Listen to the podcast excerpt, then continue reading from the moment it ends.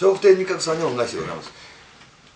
えー、もう皆さんはあのー、こう忘れていませんでしょうか？っていうことをちょっとねして言っときたいんですよ。あのー今でいうその今やってる愛知九博名古屋の万博の前は大阪の万博でしたよね。大阪の千里のあの万博。あの万博よりも人気があった人っていうのは誰でしょうっていうことなんですよ。二角さんだったんですよ。笑福亭二角さんは万博より巨人だったんですよ。僕もその時関西にいましたから知ってました。もう二角さんのどんなんかなっていうだけで一パビリオン飛びましたからねあの頃は。本当に「高子姫!」って言っただけでソ連艦ボーン飛んでましたから。もうね全パビリオンは多分集まってもあの頃の二角さんの人気には本当勝てなかったと思ってます。それで今のやっぱり吉本の社長さんも二角さんにはもう一目置いてるわけですよ。あのお笑いがスターになった第一人者は二角さんなんですよ。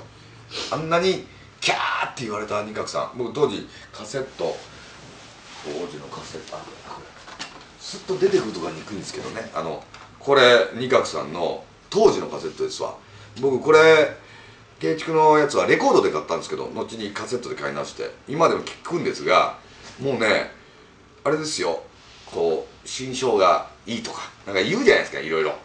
違いますよ。もうビートルズみたいにキャーって言われてる声が入ってるんですよ。そんな落語がいましたでしょうか。あの普通は「よっ名人」とかそんなもんありますよ。キャーで聞こえない。もう本当にビートルズ初来日のような状態でブツッと途中で切ってあるんですよ。キャーがうるさいから。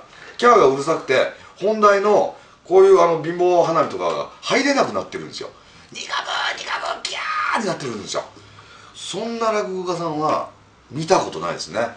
一回京都友達と歩いてたらちょっとね僕のね記憶は定かではないし僕の記憶が定かではない時は必ず僕は話を3倍にしてしまう癖があるんで間違ってたらごめんなさい。でもロールスロイスだったことはロールスロイスだったんですよ。僕の頭の中ではピンク色だったんですけど合ってるかどうか分かんないですけどもう見たことない会社が横断歩道止まっててでバーって見てたら中が二角さんだったんですよ「あ二角や二角や」ってみんなでこうやって指さしてたら二角さんは窓を開けて「どんなんかな?」の顔をしてくれたんですよ。